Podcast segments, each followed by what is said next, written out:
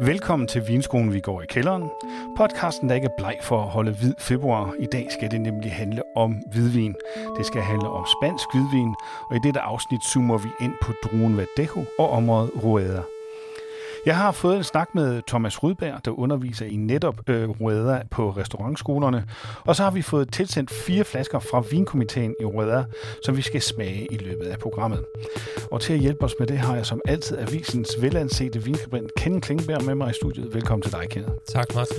Og du har taget en omgang bossen og bumsen med. Det er jo sådan en blindsmagning, hvor vi smager en dyr og en knap så dyr vin op mod hinanden, og ser om vi kan gætte, hvad der er hvad. Kan du løfte slør for, hvad vi skal smage den omgang? Ja, vi skal smage rødvin fra Italien, og øh, sådan nærmere bestemt, så er det fra øh, Toscana. Øhm, to flasker, begge to på Sangiovese, fra Brunello-zonen. Den ene er så en Brunello, den anden er en Rosso di Montalcino. Og så, så en boss og en boss i weekenden? Mm, ja, ja, fordi der er faktisk ikke ret stor prisforskel her. Jeg tror, vi er nede på en forskel på 4 kroner mellem de to flasker. Øh, hvor Brunello plejer at være en, en hel del dyrere end Rosso, men øh, nu er jeg sådan prøvet at gå den anden vej og se, om det kunne lade sig gøre, og finde en Rosso, som prismæssigt, når den bliver sat over for en tilsvarende Brunello, faktisk gør det meget bedre sådan kvalitetsmæssigt. Jeg kan jo sige, jeg har selvfølgelig lige prøvet at smage dem øh, for at sikre mig, at der ikke var noget galt med flaskerne, og øh, jeg synes, der var ret stor forskel på, på, på vinene, så jeg håber, at, øh, at du også kan smage, at det ikke er den samme slags vin. Det kan jeg måske nok. Øh, og hvad med Røder? Er det øh, et område, du kender? Jo, jo, kender det. Jeg drikker ikke så meget vin derfra, må indrømme. Jeg har heller ikke øh, smagt uh, særlig meget Verdeco fra Rueda, så det er jeg spændt på, hvad uh, de har sendt os. Øhm, og mens vi smager på den første vin, så kan Thomas Rudberg jo få lov til at introducere sig selv. Jeg hedder Thomas Rydberg og har beskæftiget mig med vin nu øh, professionelt i omkring 15 år. Dels som øh, vinskribent, blandet på Ekstrabladet. Øh, og de sidste otte år har jeg udgivet magasinet Din Vinguide, som er et dansk magasin, som udkommer hver anden måned, øh, og som udelukkende beskæftiger sig med vin fra, fra hele verden. Og sideløbende det har jeg læst forskellige uddannelser inden for øh, vin, øh, og senest har jeg øh, læst øh, Master Wine-studiet, men er ikke blevet færdig med det endnu. Den første vin, vi har smagt, er en uh, Javier Juez. Det er en Verdejo 2021 Sobralias som kan oversættes med på leje, så den har nok ligget på nogle gærrester, tænker jeg. Mm. Øh, den holder 13,5% alkohol og kan købes for 75 kroner hos spanskekultvine.dk. Udseendemæssigt er vi over i noget gulgrønt, medium farveintensitet, og så en pæn, øh, intens næse. Ja, det må man sige. Den, øh, den kommer meget, meget godt op af glasset, duften i den her vin. Citron, gær, æble var det første, du skrev. Ja, frugtig øh, duft, og så samtidig har den sådan noget, øh, en lille, lille tone af noget gær, synes jeg faktisk. Og det, var, og det var der, jeg begyndte at tænke på, at det her en af dem, der har ligget lidt og, og læret med gærresterne. Og så er vi ude i noget yoghurt. Jeg er ude i sådan en, en slikket Danone-agtig yoghurt. Den, det er sukkerris. Jamen, det er, det er. Og det, jeg ved ikke, om det, det, det hænger sammen med, med, med den der frugtighed, der er i næsen mm, også. Mm. Øh, og så er der en, en, en krydret streg for os. Ja, øh, og vi har vi stod og snakket krydret noget grønt, og jeg synes, det, vi hælder mest, jeg hælder mest over til noget, noget krydderurt. Men lige præcis, hvilken, hvilken en det er det, det har det svært ved at pinpointe her. Den er faktisk ret cremet. Den, den, den føles øh, meget blød og rund, når man lige får den ind i munden. Øhm, syren er der helt sikkert, og den, syrene gør også, at den faktisk hænger ved et pænt stykke tid i smagen. Men, men som du siger, den er meget cremet. Og den her fedme og den her cremethed forsvinder faktisk ret hurtigt, hvilket gjorde, at jeg tænkte, ej, den er hurtigt væk, men det er faktisk kun øh, fedmen, der er væk, fordi smagen hænger faktisk okay ved, der er en pæn mm. længde på. Ja, og så har den jo en, øh, en god frugt, også i smagen. Der er pærer, der er de her, flere af de her grønne æbler, og så, så synes jeg godt, man, man kan fornemme, at der er lidt alkoholvarme i den her vin, selvom den ikke er helt op og ringe på procenterne. Ja, og en yoghurt note også. Mm. Madmæssigt var jeg ude i noget toast og nogle øh, dåsesardiner i, i olivenolie. Ja. Men du, øh, du vil over i noget musling? Jeg kunne godt se mig noget muslingesuppe, så den er helt klassisk mulfrit. Det kunne være lækkert. Super. Den her koster så 75 kroner hos spanskkultvine.dk. Det er da en okay pris, tænker jeg. Ja, det synes jeg egentlig også. Og det er jo ikke en... Øh, det er jo en vin, som den vil være rar at trække op sådan en... Øh, regnfuld onsdag aften i februar, og uden at man føler, at man, øh, man røver kælderen fuldstændig. Vi ender på fire stjerner. For det. Ja, ja. Du lytter til Vinskolen, vi går i kælderen, der denne gang handler om hvidvine fra Rueda. Og hvad det er for en region, fortæller sommelier og vinskribent Thomas Rydberg om her. Rueda er et ret spændende nyt vidensområde. Og nyt, øh, så mener jeg sådan nærmere på vores breddegrader, fordi i Spanien har man kendt til det i, øh, i mange år. Rueda ligger omkring 100-150 km nordvest for Madrid, har en øh, størrelse på sådan cirka 50 gange 50 km, hvor man i ja, over 1000 år sådan set har øh, dyrket øh, øh, druer til, til hvidvinsproduktion. Øh, for omkring 500-600 år siden var Rueda det mest kendte vinområde i, øh, i hele Spanien. Øh, det var her, at konger og kejser hentede deres vin. Øh, de havde den store fordel, at de lå øh, tæt på Madrid, så det var forholdsvis bekvemmeligt at, øh, at hente vinene oppe i, i, i Røder. Øh, og øh, ja, man havde en, en storhedstid, der var mange slotte, og der, der slog sig ned i, i Castille Leon, som Røder er en, øh, er en del af. Man blev så rimelig ramt af, af vinlusen øh, op omkring øh, slutningen af 1900-tallet. Og, øh, og det betød, at man var nødt til at rive sin øh, vinstokke op. Og da man sådan var, var klar igen, jamen der var der flere andre områder, som var ramt tidligere, som havde overhældet øh, rueder af indenom, øh, blandt andet nede i øh, Jerez.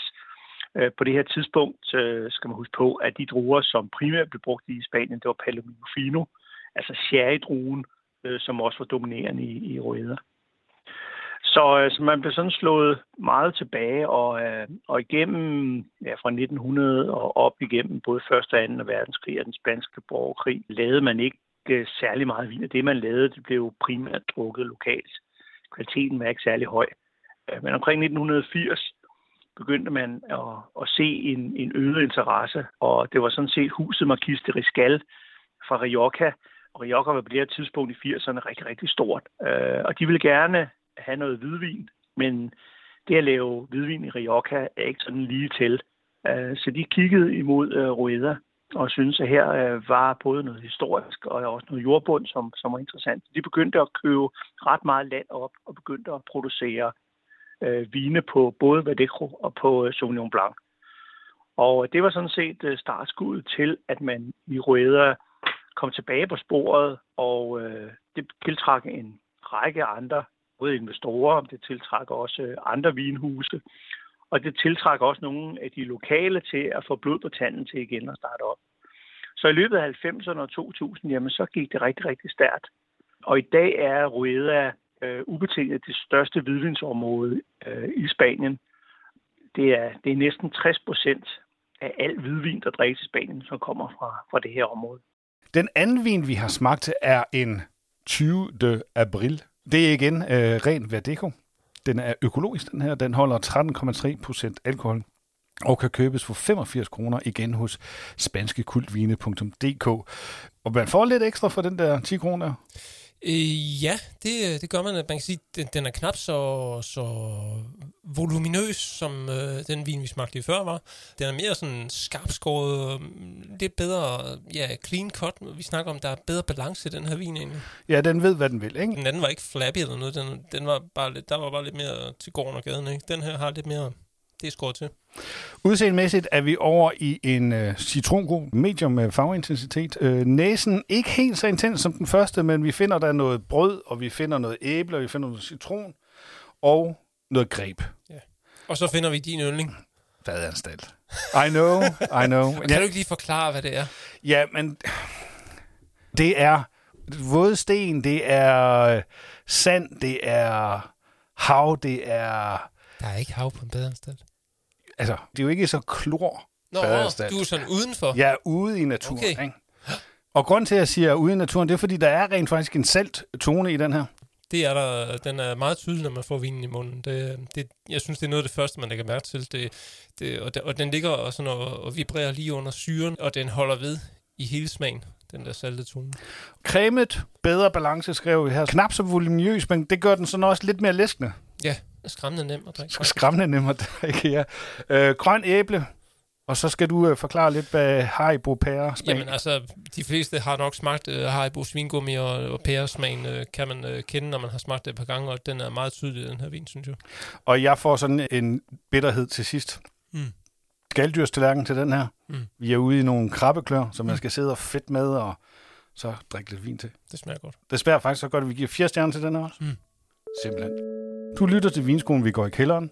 Vi smager på øh, hvidvine fra Oada på druen Verdeco. Og mens øh, Thomas Rudberg forklarer, hvad det er for en drue, smager vi på den tredje vin. Der er to primære druer. Det er Verdeco, og så er der Sauvignon Blanc, som bliver brugt. Øh, man må også godt bruge øh, Viola, man må også bruge Chardonnay og Viognier. Øh, men, men det er Verdeco, som er, er klart, klart den mest dominerende. Og det er, er næsten 90 procent af alle vinene, øh, som er lavet på, på Verdeco. Jamen, Verdeco er sådan set en gammel drue, som stammer tilbage fra, fra 1100-tallet. Øh, kommer af fransk værte. En drue, som modner forholdsvis øh, tidligt. Sådan meget aromatisk, øh, fyldig, øh, frugtig, med en, øh, en medium syre. Noget af det, man sådan ofte kobler på, hvis man sådan skal tage smagsnoter, det er, at den har noget lidt melon eller noget mandler. Mange finder fennikel i smagen. Øh, og så har den sådan en, en meget typisk let bitterhed i, i afslutningen, som er sådan meget distinkt for den her drue. Og har man liggende i nogle år, øh, sådan en vin på Verdeco, jamen så, så udvikler den sådan nødenoter med, med tiden og bliver meget sådan mørk i farven. Når vi snakker om vinstile, så er der selvfølgelig forskellige måder, man arbejder med, med Verdeco på.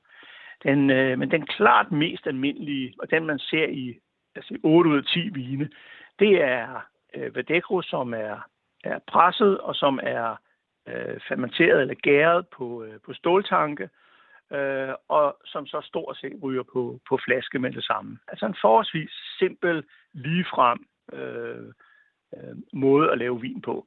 Øh, og typisk kan man så sige, så høster man i september, kører sin øh, fermentering igennem igennem oktober, lader vinen stå og hvile, og så når vi kommer til januar februar, så flasker man og sender på markedet, så den er klar til, til forårssæsonen. En anden måde er at arbejde med ekstra modning, altså det, at man lader, i stedet for at flaske med det samme, jamen så øh, lader man vinene stå på tanke øh, på deres gærrester, øh, så de får noget ekstra øh, kompleksitet.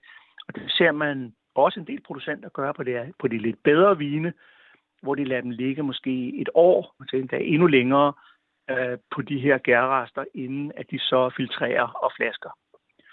Og så er der selvfølgelig den, den tredje mulighed, det er, at man bruger fade, øh, egetræsfade, eller man går ind og bruger andre former for fadtyper, altså ler eller cement. Øh, men der er flere i specielt topvinene, som øh, både gærer og modner på, øh, på træfade. Jordbunden er især øh, præget af en meget, en meget sådan kalkholdig jordbund, og så har den en del sådan store sten på, på toppen eller på det øverste lag. Lidt det samme, som man ser i Chateauneuf pap. Jorden generelt er sådan meget luftig og, og veldrænet, og så de her de her sten, de er så med til øh, for det første at, at holde på fugten i jorden, men også at holde på, øh, på varmen, de ligesom, nu man forestiller sig igennem øh, øh, sommerdagene, jamen, så stråler solen ned på de her sten her. Når det så bliver køligt om aftenen, og det bliver forholdsvis køligt i det her område, jamen så stråler øh, de her varme på de her sten op på, øh, på druerne. Jorden er sådan, ud over de her store sten, øh, så har den sådan en meget karakteristisk brun farve, meget rig på calcium og magnesium, og det er nogle af de ting, man ser øh, interessant og specielt, når man skal dyrke grønne druer og dermed lave, lave hvidvin. Så det er grunden til, at på trods af, at vi er i et, øh, sige, et, et rødvinsområde, naboen det er Ribera Duero, øh, den anden nabo, den anden side det er Toro, altså sådan et virkelig klassiske rødvinsområde, jamen, så har vi altså øh, en, en anderledes jordbund her, øh, som gør, at, øh, at det er velegnet til hvidvin. Klimaet er sådan set, det er kontinentalt klima, det vil sige, at det er rigtig, rigtig varme sommer, det går op i 40 grader, øh, og virkelig, virkelig kølige vinter med, med frost. Ikke fordi man har så meget sne, så man ikke så meget nedbør dernede. De nedbør, der kommer, kommer sådan typisk om foråret og en lille bit smule om, om efteråret. Men det, det, der gør, at man i virkeligheden kan dyrke hvidvin her, det er, jeg var lidt inde på det tidligere, øh, at aftentemperaturen falder markant, så man går der 40 grader i løbet af dagen. Men lige så snart man når hen omkring 7 tiden om aftenen, så kan det oftest falde til ned under 20 grader. Og det vil sige, at man ser modningen i druerne ligesom stoppe op og ikke fortsætte øh, gennem natten. Øh, og det er med til at holde på syren og med til at forlænge modningssæsonen. Øh, og det er helt vitalt for, at man overhovedet kan lave øh, kan jeg sige, øh, hvidvine, og specielt bibeholde den her friskhed i, øh, i hvidvinene. Vi har smagt på en Javier Sanz Viticultore, øh, en Verdejo 2021, fra 40 år gammel vinstok, skriver de. Den holder 13% alkohol og kan købes hos simplywine.dk, og den koster 115 kroner. Udseendemæssigt er vi over i gulgrøn, medium yeah. farveintensitet, medium duftintensitet også, hvor vi var sådan lidt, øh, lidt i, i tvivl. Var det en Sauvignon Blanc, vi havde fået? Altså, det kunne man i hvert fald godt. Det ville jeg nok godt kunne komme til at gætte på, hvis jeg havde fået den helt blindt, øh, og ikke vidste, hvor vi var henne, og hvilken drue. Øh, gætte på en, måske en lidt, en lidt billig udgave af en Sancerre. Jeg synes, den har lidt af de samme elementer. Noget noget øh, sådan sved, syrligt i duften, øh, og vi snakkede om grebfrugt øh, her igen, og, og måske nogle sure stikkelsbær, øh, sådan nogle af de kendetegn, og jeg, jeg var også lige inde, tænkt på, var der noget græs i duften også. Den, der var en del, som ja. godt kunne minde mig om, om og, så, blank. og så har du skrevet hvide blomster og hvid peber? Mm, ja, og de hvide blomster, det er ikke hyldeblomster, som jeg som vil være typisk for Sauvignon Blanc, men, øh, men øh, en hvid blomst af en eller anden art. Og så har du sat spørgsmålstegn efter salt. Er det, fordi man ikke kan dufte salt? Ja. det, det, det vil jeg sige, det kan man godt, hvis man står ude ved havet. Så er det måske lidt svært at adskille, hvad er det præcis, der er salt, og hvad er alle mulige andre elementer i havet. Men øhm, jeg synes, den har en tone af salt i duften. Og det har den i hvert fald i smagen også. Helt sikkert. Saftig? Ja er sådan vores umiddelbare indtryk af den. Ja, ja det er jo ikke fordi syren er sådan en, der, der vælter en bagover, man står og drypper mundvand bagefter, men, men den har jo en, en, en, en udmærket syre, og øh, som også er lidt øh, nødvendig i en vin af den her type, hvor, hvor øh, vi har jo ikke noteret ret meget på frugtsiden her. Vi er noget, mere noget krydder, er ikke noget salt og noget fennik eller anisagtigt. Øhm, og så, så er det godt at have en, en syre, som kan bære vinen igennem, så den i hvert fald har lidt, øh, lidt skelet. Vi var inde på med de to andre, at der var sådan en, en, en cremighed, som var sådan ligesom balanceret op imod noget syre. Her er det sådan mere en rankhed, og syren, der ligesom bærer igennem hele vejen. Ja, altså den har en lille, lille grøn frugt, noget pæreæbleagtigt og, og, og lidt, lidt greb også i smagen. Men, øh, men det er, øh, det, det er en sådan forholdsvis enkel vin, og den er den er, vi, stod, vi snakkede også om, at øh, netop fordi den ikke har, formentlig ikke har ligget øh, på, på gærresterne, i hvert fald ikke ret lang tid, så, øh, så virker den som en mere, hvad skal man sige, øh, vin. Øh, her er, hvad du får, når du laver vin på Vadejo, og ikke manipulerer den så meget i vineriet bagefter. Og vi har faktisk brugt et udtryk, der hedder anonym, men og det kan jo godt lyde negativt. Øh, det behøver det ikke nødvendigvis være. Det er simpelthen bare fordi, at den her, den er sådan ret enkelt og lige skåret, ikke? Ja. Og derfor har vi også tænkt i forhold til mad, nu er det jo stenbiderovens sæson, altså at det er en vin, som godt kunne gå til stenbiderov. Det kommer i hvert fald ikke til at overdøve øh, øh, rovne. Nej, og den har den her lille, sal, lille saltede tone, og hvis man typisk vil man jo salte sin øh, rovn, inden man spiser den, så det vil hænge meget godt sammen, tror jeg. Og så er vi jo oppe i 115 kroner, og der tænker vi måske lige, de har strammet, øh, skruet lidt for stramt. Ja, jeg vil nok hellere betale, øh, betale for et par af de andre flasker, vi har smagt lige før. Vi ender derfor på tre store stjerner. Mm. Du lytter til vinskolen, vi går i kælderen, der denne gang smager på Verdeco fra Rueda. Den sidste vin, vi skal smage, er en Rodriguez og Sanso Barcovelo. Og mens vi gør det, kan Thomas Rydberg fortælle om øh, de nye tendenser i Rueda. Nogle af de nye tendenser, som man ser i øh, Rueda, øh, det er blandt andet, at man øh, for et par år siden øh, introducerede en ny kategori, der hedder Gran Vino de Rueda, som er en kategori, øh, hvor man udelukkende må benytte druer fra marker, hvor vinstokken er minimum 30 år gammel. Der er også en begrænsning i, i høstudbyttet, og de kan først sælges 12 måneder efter høsten. Man er altså tvunget til enten at bruge fade eller lade dem ligge på sine, sine gærrester. Så det er en måde ligesom at lave en, øh, en luksusklassificering af den normale ruiner. Øh, og det tror jeg sådan bliver, bliver første trin. Uh, for noget af det, man også kigger på, det er, at man, man kigger meget mod Bourgogne for eksempel. Kigger på, jamen, skal man have en kommuneklassificering? Og øh, det arbejder man hen imod i, øh, i øjeblikket.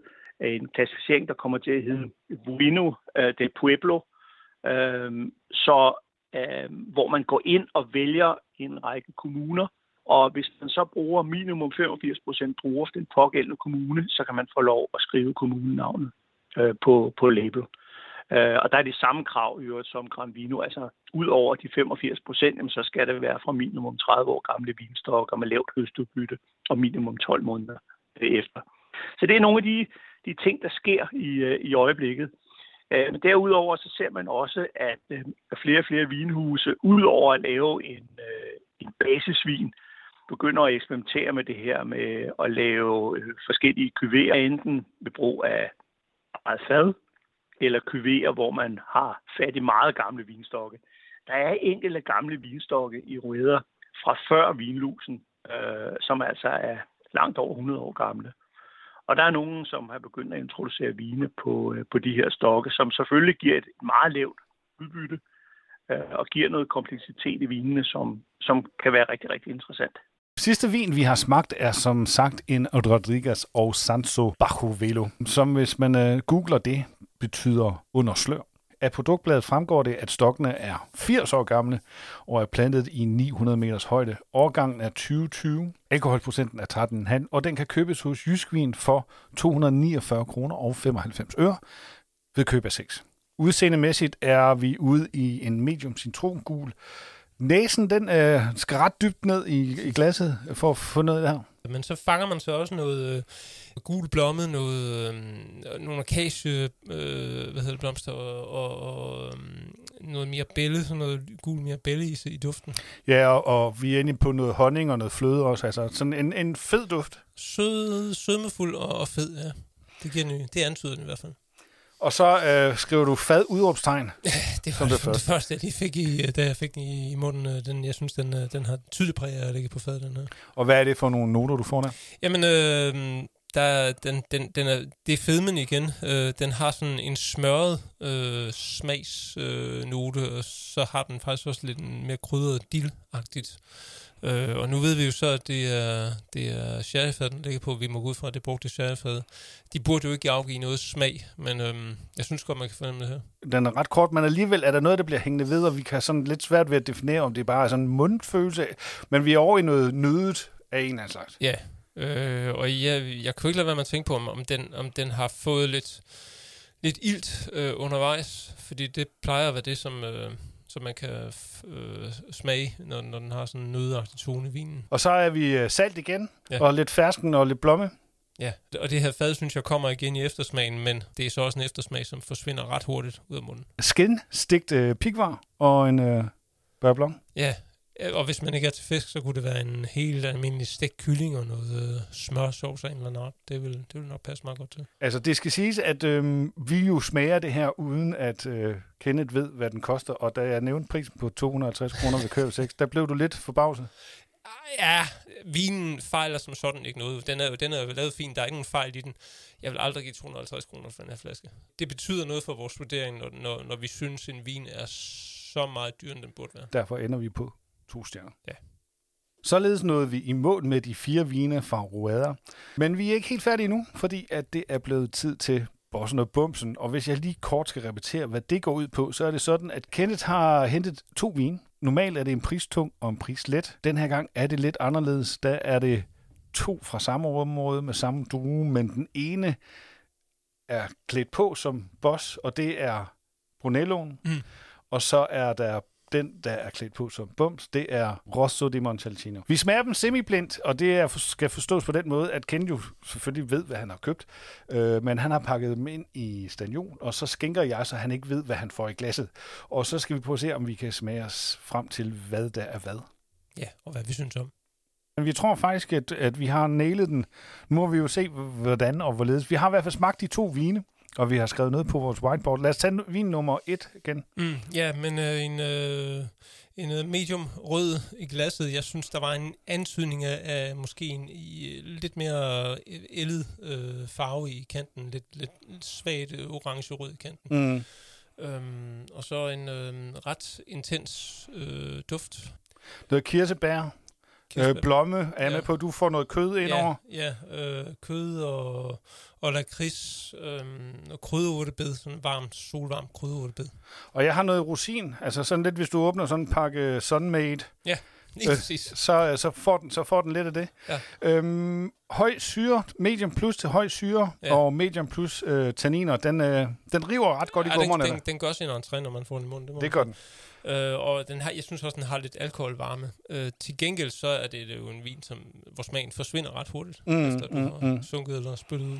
Og smagen er på kirsebær og blommer, og der er noget lakrids af sådan en sød, øh, bitter mm. afslutning igen, ja. som minder lidt om rosiner. Er vi tilbage i rosinerne igen? Lige præcis. Og så har vi skrevet sådan livstræt. Ja, og, og det er jo fordi, den, den virker allerede lidt bedaget, den her vin. Øhm, og jeg er lidt i tvivl om, om den bliver voldsomt meget sjovere, hvis man skulle lade den ligge et par år. Det, det tror jeg faktisk ikke. Den virker som om, den allerede er ret udviklet. Og hvad skal vi spise af den her, Ken? Jamen, vi... jeg søgte lidt forgæves efter en mulighed, og jeg, jeg endte op med det, som de fleste ender op med, når man lige ved, at man skal stille op, nemlig en pasta. Øh, og så var du heldigvis på banen med, at man kunne lave noget, øh, noget med noget salsiccia, den her italienske pølse. Så en eller anden sugo, øh, en pasta sauce med den der pølse, og så det tror jeg skulle spille, vil spille meget godt. Ja, man kan sige, det, det, det vil ikke være vinen, der tager hovedrollen i det her selskab. Hvis vi så starter fra bunden med nummer to, så kan vi sige, at der vil vi faktisk hellere have lidt sådan grillet grisekød til. Noget, en kotelet. Ja, noget, noget kød med lidt, lidt fedtkant, det tror ja, jeg ja. godt. Fordi den har lidt mere friskhed og syre at byde på den her. Ja. Ja, syren har den også, men den har i hvert fald noget mere friskhed, den her. Ja. Øh, rød, rød, skriver vi. der, der er ikke nogen antydning af, af, af eldning her i kanten af vinen øh, i glasset, synes jeg. Den er, den er bare pænt medium rød. Og så er den lidt mindre intens i næsen. Mm, ja, men igen, øh, der er kirsebær, øh, og så lidt mere mørkere bærfrugt, også noget brumbær, hyldebær-agtigt. Mm. Ja, sådan lidt over i sådan, at bærene måske er lidt kogte. Ja, men vi, vi er jo også i et varmt område, så det kan sagtens tænkes. Men til gengæld, når man får den i munden, så er, er det friskhed.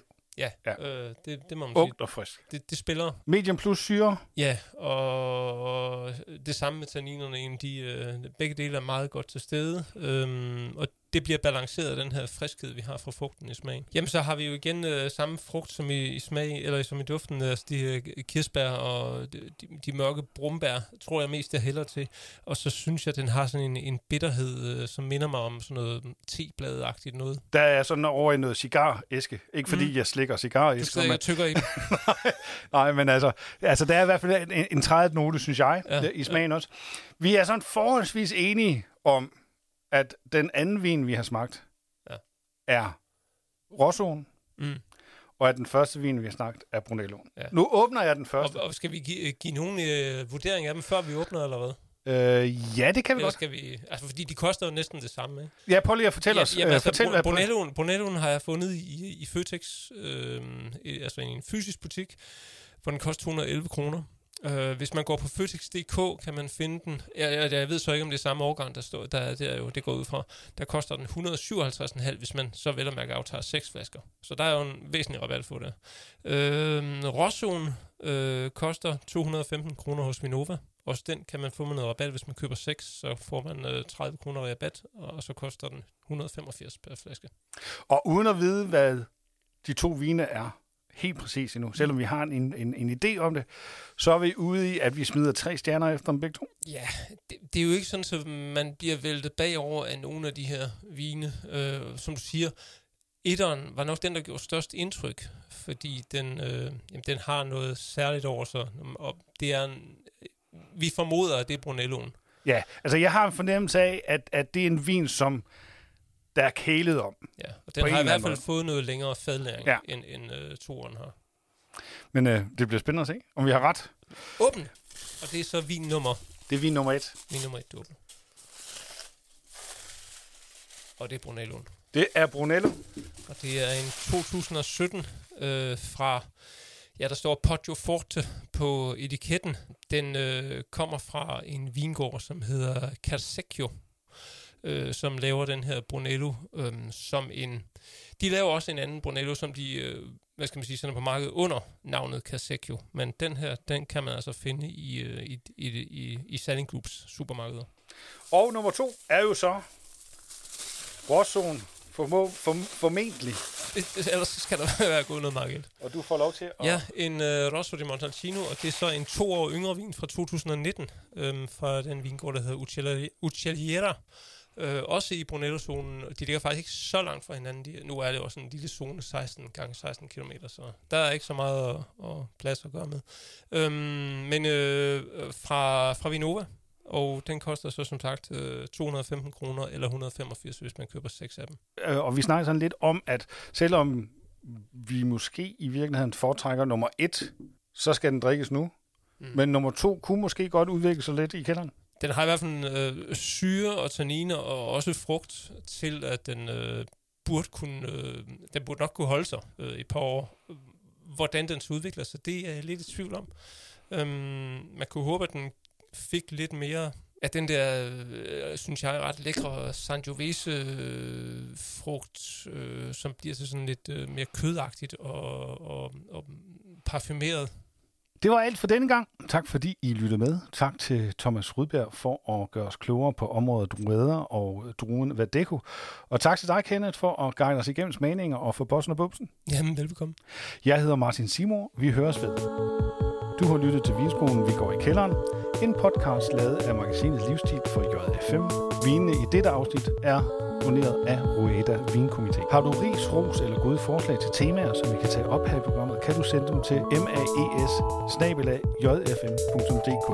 Du kan også sende os en besked på Instagram. Det er vinskolen underscore magasinet underscore livsstil. Intro og outro musik er fra Free Music Archive og komponeret af Kurt Goldnier.